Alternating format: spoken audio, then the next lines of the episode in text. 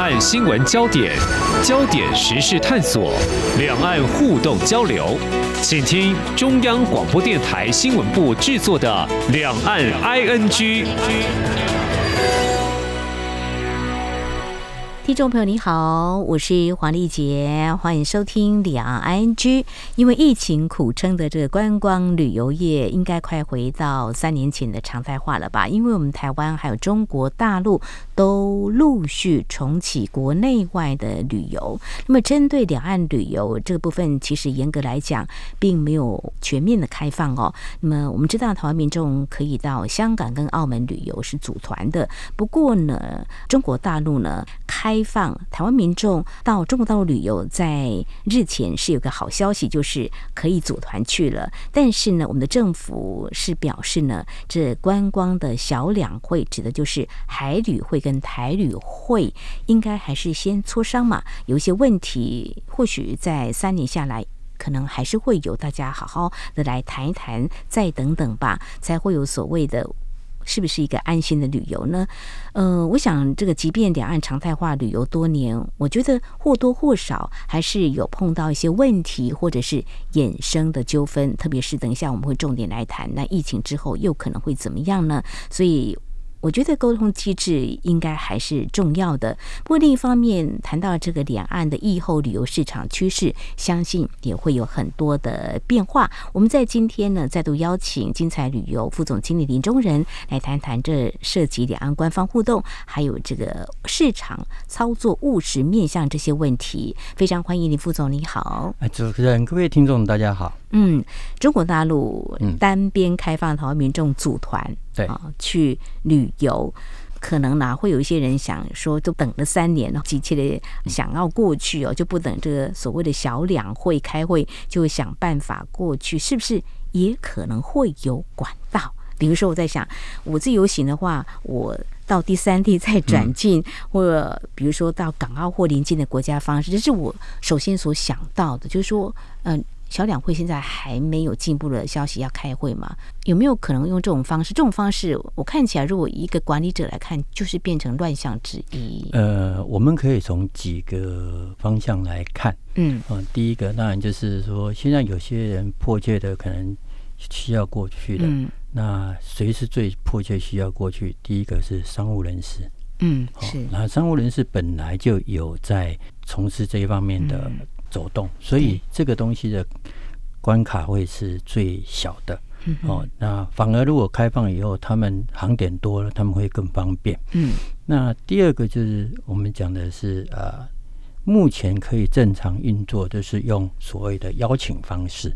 嗯哼，啊、哦，就是像参访团。对，或是那种所谓的考察团，嗯嗯，那这种的话，因为它不是以观光旅游为主的，哦，它可能是一些商务协商，或或是说到那个地方是受邀请去做一些，比如说像摄影，他们有什么展览等等的，啊、嗯，类似这样子的一个活动是有在进行的。那呃，我们现在卡到最大宗的，当然就是以观光旅游这一块。嗯，那观光旅游这一块的话，目前如果你要组团过去的话，呃，在台湾这边没有开放的状况之下，它属于是我们讲呃违法，哦，可以这么说了哈。那你说违法的话，第一个，它没有所谓的法律的根源说你禁止你不能去，嗯嗯，好，但是呢，呃，就以旅行社你找他操作的时候，他会可能会告诉你，我现在没办法操作，是好，因为为什么？因为我们有卡到所谓的行政命令。对，不能公然违法。对，我不能公然违法，或者行政命令。那这样子一个状况之下的话，啊、呃，业者其实他是不敢操作的。哦，嗯、那如果有些，哎，那我非得要去怎么办？是啊，嗯、哦。当然，有些人他甚至会说，那这样子好了，你如果非得要去，你们自行组团。哦，可是他是组团呢，还是要啊？所有的自行散的去？对，所以自行组团就是说。我帮你们订机位，我帮你订饭店，哦，好，变通的方式。然后你们到了当地以后，你们要怎么样子汇合？你们要怎么样子去呃成为一个团体再去旅游？嗯，那是消费者自己。你们到了当地，你们再去汇合。嗯，那这种就是所谓的呃，我们讲呃偷跑的方式哈。可是这样子的东西对整个呃旅游业者来讲，其实它是不正常的一个形态。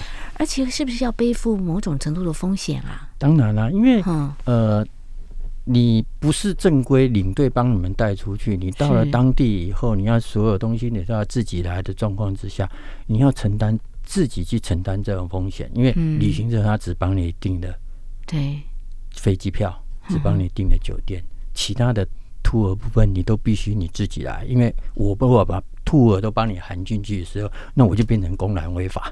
是，那那像这种情况的话，以务实面操作，那比如说我们一般来讲去旅游都会办保险嘛，好、嗯，那这个话也要自己，对，你就变成呃，他没有办法买，之前是没有办法买所谓的呃旅行社有一种叫综合险。旅重险，嗯哼，那你就变成要保一般的呃旅游平安保险哦，哦。那这两种险其实是不一样的哦，哦，因为我们旅行社的险旅重险叫是属于常务险，嗯哼，哦，我是帮我的客人保，呃，客人是我的财产，哦，是我的常务，我帮他保这个险，那它的范围会比较稍微广一点，嗯，因为它没有所谓的比较少除外条款。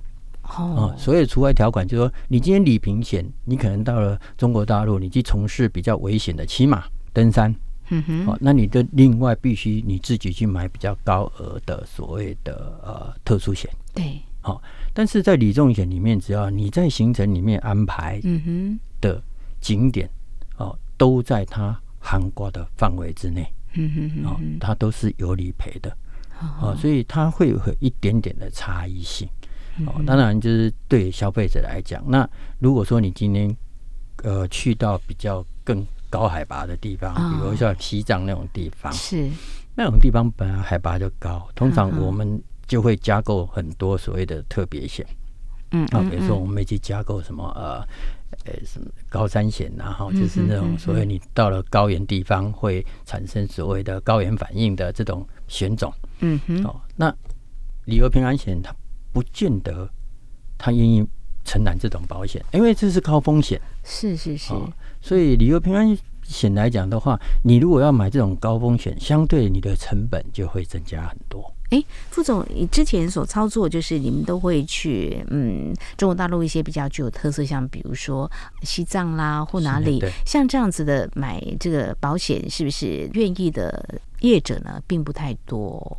嗯、呃，其实我们旅重险是有固定的某些那个保险业者在合作的，他、哦、一定就是会呃承保的。嗯哦，当然就是说你额外的买的，可能就什么后送等等这些的险，可能你要额外再去买，它的成本当然会呃加注在消费者身上。但是理平险这样子的险的那个费用，当然它会稍微高一点。嗯哼，这是它的差异性。现在自己去找的话呢，当然大家如果有经验的话，自己游行自己选择你要旅游的地方，还有这包括保险的部分的话，都自己来。有些在个人谈的这个部分，可能费用就会不一样。对，所以就是说，如果即便有迫切想要出去的话，当然可能就是不会公然违反我们的业者，你还是可以到中国大陆去旅游。不过就是这过程当中有更多的风险。在这个地方承担承担嘛，哈，对。那我举个简单的例子。这是呃，有时候会发生的，就是我们在关注两岸的旅游的情况，难免会有一些纠纷的情况出现。对，比如说，好了，简单来讲，比如说医疗上的好，如果我们现在没有透过小两会再来谈，可能一些问题啊，那你就用这种方式过去了哈。如果一旦医疗纠纷，以前如果呃双方有谈好的话，可能在处理这个方面会比较有它的一个 SOP 吧。呃，其实我们。就商务往来的部分，嗯、这一块其实是没有问题的。哦。所以没有问题是说，你如果今天去了，你自己再去找当地旅行社帮你办，嗯、其实对他们来讲操作是纯熟的，哦、因为他不会因为疫情这段期间他就不做旅游，嗯、因为他们自己内地的旅游其实是很兴盛的，嗯、所以这样的操作模式对他们来讲是。OK 的哦，但不会因为说，哎，你现在有任何问题的时候，那会造成说，哦，哎，在整个运作上面出现所谓的落差，嗯，哦，那唯一可能会有一些差异性比较大的哦，那可能就在于说，两岸变成在沟通上面的时候，哦，就是说，哎、欸，你在那个当地出了状况的时候，嗯这一方面在整个衔接上面，我们在联系上面会比较有所落差，嗯、所以落差就变成说，以前是旅游业者帮你把这些东西怎样处理好，嗯嗯，好、哦，然后你现在你可能变成你自己要去呃联络保险公司，嗯哦，那甚至说如果发生比较重大的事件的时候，你要联络紧急什么货送等等，你都必须要自己去处理。是哦，那当然当地的业者会协助你啊。你如果找当地业者，那如果你没有找当地业者的时候，嗯，那这个方向你投保了发生问题，你还要跟台湾的呃保险公司来联系，然后台湾保险公司可能会呃帮你再去找大陆跟他们有合作的哦单位来帮你做处理的时候，它的时效性可能就没有我们。团体出去时候有领队，他可以马上立即处理，来的那么迅速。是是，所以这个是呃提醒我们想要前往中国大陆旅游的民众呢，要留意啊。目前台湾呢是还没有开放组团，就禁团令还没有解除嘛。哈、嗯，那刚才提到的，我只想到说，我是一个想要去旅游的话，我如果呃经过这样转折再进去的话，就要多一点的花费了。没错，嗯、哦，那以现在来讲，看到就是说。以现阶段来讲，你出去成本是高的，是为什么？因为航点少。哎，对，这又是如果我到了一个上海好了，可是其实我是要到内陆安徽的哪里去玩哦？如果当地附近又没有开那个航点，现在是有几个航点，可是没有到全面啦。嗯，是说要开十六个啦。对，但就是十六个，其实什么时候开？不知道，大家还是在还在观望哦。嗯、那确切的消息是，可能六月底、七月初的时候，有可能会增加几个城市哦。但是，呃，像这十几个航点，嗯，其实还是以商务考量为优先。是啊，因为两岸的这个经贸的投资往来，对，虽然在疫情。之下，中国大陆有动态清零，不过这都是过去式的了。哈，现在几乎都是近乎全面开放，因为中国大陆经济也会影响全球的经济发展嘛。所以这个商务人士是相对的重要。所以谈到这个，我们就在想说，因为航点开放也没有全部开放在重启，所以这可能是不是也是政府考量的一个部分吧？呃，应该是啦哈，因为一下子说要重启这么多的航点，嗯哼，哦，那真的所谓的。虽然说以前有飞过，可是飞过以后这几年你都没有飞，你的这些人员的 配置 就是一个问题了哈。人会不会回流？对对对，对，OK。啊，人会不会回流有几种？第一个就是观光客有没有买单嘛。我们即使开放了哈，那些当地的所谓的接待业者或者这些海关人员，是不是都已经有齐了？是，因为是你国内跟国际毕竟不一样哈，他们对国际各个点都有开放，可是相对来讲，他对台湾当时开放的口岸是非常多的，那有些口岸其实它没有飞国际航班，可是它是有开台湾航线的。对，好，但是它把台湾航线视为所谓的国际航点。嗯，那你的海关通关的手续是不一样的。是是是是。那这个东西，他们呃，当然中国大陆这一方面要做，确实会是比较快一点哦，就不可否认啊，因为那个体制不一样。嗯，一声令下，快速的展现效率。对对对对，他们想做，其实他们很多东西都很快。嗯哼。那呃，台湾的话，如果说相对来讲，我就呃讲说，两岸要互惠，如果我们台湾要开，嗯、是不是我们有在短时间之内可以配合得上去？那这我们就比较呃难以预估。为什么？因为呃，航点一开，航班一多，机场。的飞机量就会一下子增加这么多，这些工作人员是有办法能够全部配齐的上去？是是。我想，呃，副总讲的很好哈，所以这也是我们政府考量的一个部分啊，就是为什么呃，先来谈，那大概是不是会渐进式的，或是怎么样来开放嘛？那台湾这边也要做一些准备，嗯，嗯，台湾的运作啦，跟业者的开会啊，呃，磋商这个部分还是免不了的了哈，就是要掌握的哈。虽然这个开放台湾民众到中国大陆旅游行之多年，但是呢，总是在三年的疫情过后呢，包括我们刚刚点到的一个。食物面，人会不会回来？尤其问的接待能量够不够的问题，是不是都到位了？这也是嗯要。来观察的考量，对对对，好，这里是中央广播电台听众朋友继续收听的节目是两岸 ING，我们在今天节目当中邀请您一起来关心两岸的旅游哦。那么中国大陆在日前已经宣布了，就是重启台湾民众呢可以组团到中国大陆来旅游哈，但是目前台湾组团还没有开放哈，就是目前还在等待，应该也是快了。那这段期间。如果说假设你想所谓的偷跑的话，可能要付出啊、一些承担风险这方面的代价，花费也会比较贵一点。这必须要有这样的心理准备。好，接下来我们要谈一个，就是说务实面，大家先做好准备，因为三年疫情真的是把整个旅游市场给打乱了，甚至讲不好听一点，就是把一些旅游业者。打趴了哈，所以我当然就是说苦撑哦，因为不管是中国大陆还有在我们台湾都一样，都有一些补助嘛，在这段期间，所以大家好不容易撑到现在，我们当然希望活水哈，能够让大家可以真正感受到了。当然就是要重整，需要一点点的时间，但是这个旅游趋势，我记得在之前有请副总到节目当中来谈哦，那就是在疫情稍微趋缓的时候，有什么样的趋势？那时候谈的是台。台湾的。国旅，因为那个时候国境大门几乎很多国家都做了非常严格的一个边境管制措施，大家都不敢出去嘛。好，不是说今天你不能出去，是大家都不敢出去，而且那个防疫都要好几天，有很多关卡。所以那个时候国旅台湾就很多人就是慢慢的走去挖掘好地方哈。呃，这也是副总呃，你一直都希望大家能够用这种方式来旅游，所以那种不走马看花的呃那种一个定点的深度旅游还是。台湾在疫后可能变成一个比较大家喜欢的旅游的形式吧。嗯哼，嗯，呃，其实我们讲疫后的话，其实还是有一些呃，当然必须要去呃注意的事项啊。疫后当然我们希望旅游能够蓬勃发展，啊，这是大家都希望的啊。因为呃，旅游业者。撑了这么多年，但是以现在来讲，你说开放国门以后，那呃，是不是所有的呃游客都会买单？不一定哈，所以不一定是说，呃，我们要看就是说，疫后有些人其实是在观望的。为什么？是因为担心健康的问题吗？对，哈，因为还是有人会害怕，嗯，啊因为呃，以大陆来讲。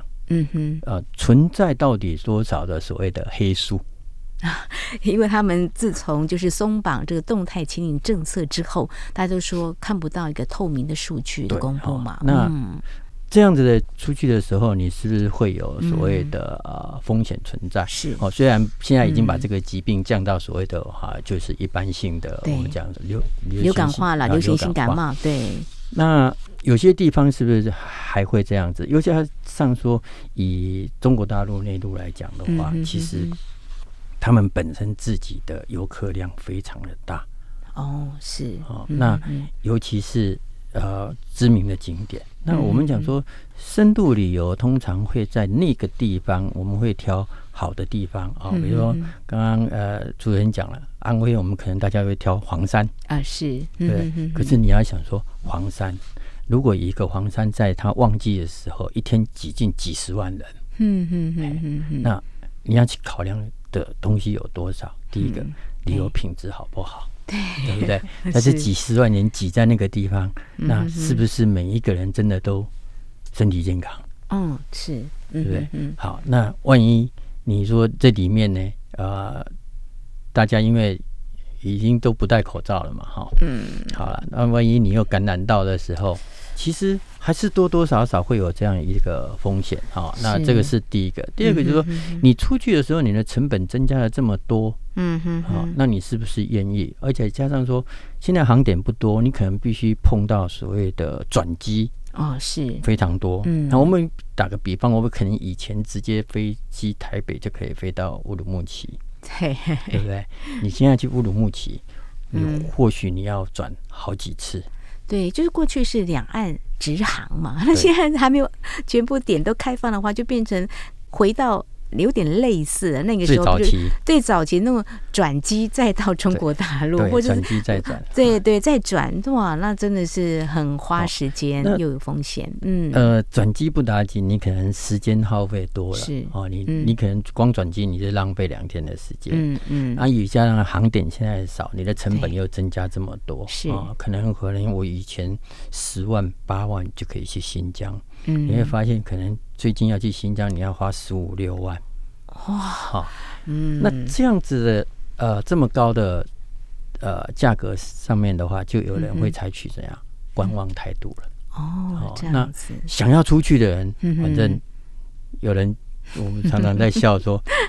哎，反正我三年没花钱了，报复性旅游嘛，消费。对对，我三年没花钱了，没关系吧？反正就给你贵一点，我先去玩再说。难免有这个心态，就有这种心态的人有，好，其实还蛮多的。是是是，但是是不是每个人都这样的心态？对哦，所以呃，这个也是我们可能要去考量的。是是，所以呃，理由的东西它并不是绝对性的。嗯哼。对，没有错。这也听一些市场上的观察，就是二零二四年明年的时候，应该可能叫全面回到疫情前的旅游哈。因为刚才副总已经点到个重点，有些人还是担心会被感染。那事实上，从一些数据看起来，除了中国大陆的比较我们说的不透明，没有看到它的一个数据嘛哈。那还有一些国家的疫情看起来有些有些时而反弹，所以都还是要注意嘛。对。因为有些国家它是完全不管控的，对，尤其是欧美国家，是是，他们完全不管控的。那不管控的状况之下，他就把它当成是一种流行性的感冒。那流行感冒其实它就会周而复始，一直不断的在巡回。哦，那这样的巡回状况之下，你去的时候，你要去承担的风险就更高。对，所以有些人他的人就会比较担心。有啊，我周边的一些亲友啊，有人去哪里旅游完之后呢，就说他确诊了，就必须要去承担哈。嗯，那就是还好不是中重症的，像我们的行政院长陈建仁前几天也是确诊，他是一个公卫专家，他也是呃提醒大家尽量啦，可以的话就是戴起口罩啦，保护自己也是保护保别人嘛哈。这也是我们在谈旅游的时候也是要注意这个。好，就深度旅游。台湾是会这样走。如果说中国大陆民众到台湾来的话，嗯，就是可以试着走这种比较深度旅游的形式，还有减碳的旅游，是不是也是越来越风行？呃，减碳旅游的话，是在台湾，当然，嗯，现在很多的呃风景区、嗯，饭店，那么都有跟随的说，尽量能够呃做到这一方面，在呃持续的改善。好，当然这个。可能没有那么快，嗯哼，好。那深度旅游来讲的话，呃，以中国大陆，他如果自己能够来的，是哦，就是说类似早期我们讲的自由行，嗯，他肯定曾经来过台湾，他就会选择自由行再来台湾。是这些族群，他会比较具有呃走所谓的定点深度的，对对。好，那呃，当然，因为他们曾经来过台湾，他会觉得说，哎，我哪个地方？我觉得我应该可以玩的比较深度一点。哦，比如说我今天他来过台湾，那一般观光团我可能就带了他到泰鲁阁绕一圈，啊，可是当他来到泰鲁阁绕一圈的时候，他会觉得说泰鲁阁这么漂亮，我是不是可以玩的更深度一点？所以很多的那个呃自由行过来的人，他可能选择花莲住好几个晚上。啊啊，因为他要把整个泰鲁阁国家公园里面的步道嗯走一走。因为他觉得那个地方漂亮，哦，那有些人喜欢吃的，嗯哼，呃，以前来台湾可能绕一圈八天，哦，那就是呃业者安排可能看个两个夜市，嗯，可是你要知道，台湾的夜市每一个夜市其实你说都很类似吗？但是它还是有一些差异性，对对对。那有些人就觉得说，那我要到台湾这样的一个呃美食。啊，冲刺的一个地方。我如果来台北，我应该多住几个晚上。嗯，我好好去把台湾的这些美食，不管是呃巷弄里面的，还是我们讲比较特色的这些餐食等等，我想要把它品尝过一次。所以，呃，这一方面可能会倾向于说，呃，他曾经来过台湾的。是。那如果说以真正开放以后，来到台湾做深度团的，嗯哼未来当然是一个趋势。嗯好，因为呃，现代人注重休闲，对，好，他不会说我来就是台湾逛一圈八天，然后坐车绕一圈就走，所以他可能会比较注重休闲，他就会考虑可能我到垦丁去多住几个晚上。哦，在那个地方真正达到所谓的休闲旅游的概念，嗯哦，这样的一个状况。可是以目前中国大陆可能还要一段时间才有办法真正迈入所谓的全面性的达到有那种休闲度假旅游的呃想法。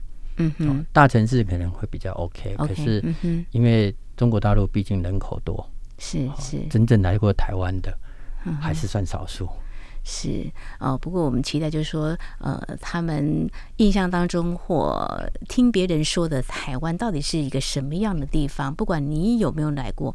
至少对于没有来过的，其实可以对台湾有开始，嗯，有一个这样子的一个期待吧。就说台湾真的是人很有温度，而且我们有很多的减碳旅游哈，呃，大家可以来尝试一下深度旅游，因为台湾很小嘛哈，但是小很多地方它的美，不管夜市也是 OK，夜市有不同的这个特色，真的是呃，我们常常其实美食节目，国外的呃一些主持人也会特别来到台湾来找一些好吃的，好吃的其实还。还蛮有人文这个韵味在里头的，都可以好好的来探索的。那其实刚才副总谈到一个重点，说今天有能力能够出国的，其实是有点经济能力的。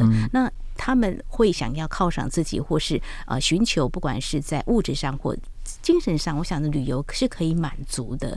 对，最近我看到一个数据，就是有个调查，大概台湾年薪。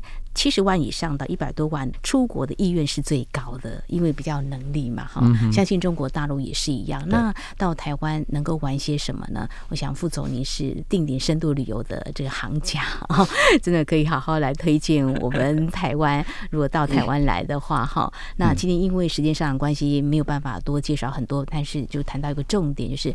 当中国大陆开放，我们台湾民众可以组团到中国大陆去旅游，那么也希望中国大陆能够开放他们的民众到台湾来旅游，这样一个双向互惠，大家多。彼此了解，我们三年前这样的疫情的封锁那是被迫的，那三年后疫情趋缓，我们有这样的机会的话，我们再开这样的大门，透过观光旅游的方式，能够多认识彼此，有这么多好玩的地方，跟这么多的啊人情好的一个面，我想这样对于两岸的交流也是。好的，哈，好好，非常谢谢我们精彩旅游副总经理林中仁今天在节目当中来跟我们谈有关两岸旅游。我想这疫后观光旅游是慢慢的回温，现在目前是没有同步开放。其实我们今天谈的一个重点，可能还是会衍生一些问题纠纷，那大家要。有这样的心理准备，如果你现在就想要出发的话，还有未来的旅游趋势，我想会慢慢的也会有一些改变了哈。对，那我们非常谢谢精彩旅游副总经理林中仁今天的观察、说明跟建议，非常谢谢你，谢谢，谢谢。好，以上就是今天两岸剧节目，非常感谢听众朋友您的收听。节目尾声提醒您，收听节目除了可以透过央广官网，有更多平台，包括 Podcast 播客平台，还有在 Sound On Spotify 都可以。非常欢迎听众朋友持续锁定，也。来下载我们的节目。当然，如果听众朋友对节目有任何宝贵意见的话，也都非常欢迎听众朋友随时跟我们互动交流。您可以来信，传统信件写到台湾台北市北安路五十五号，写给两岸 ING 节目收就可以了。另外，也可以寄到 ing at rti 点 org 点 tw。同时，也非常欢迎听众朋友加入两岸 IG 节目的粉丝团。你在脸书的搜寻栏位上打上“两岸 IG 来搜寻就可以了。华丽姐祝福您，我们下次同一时间空中再会。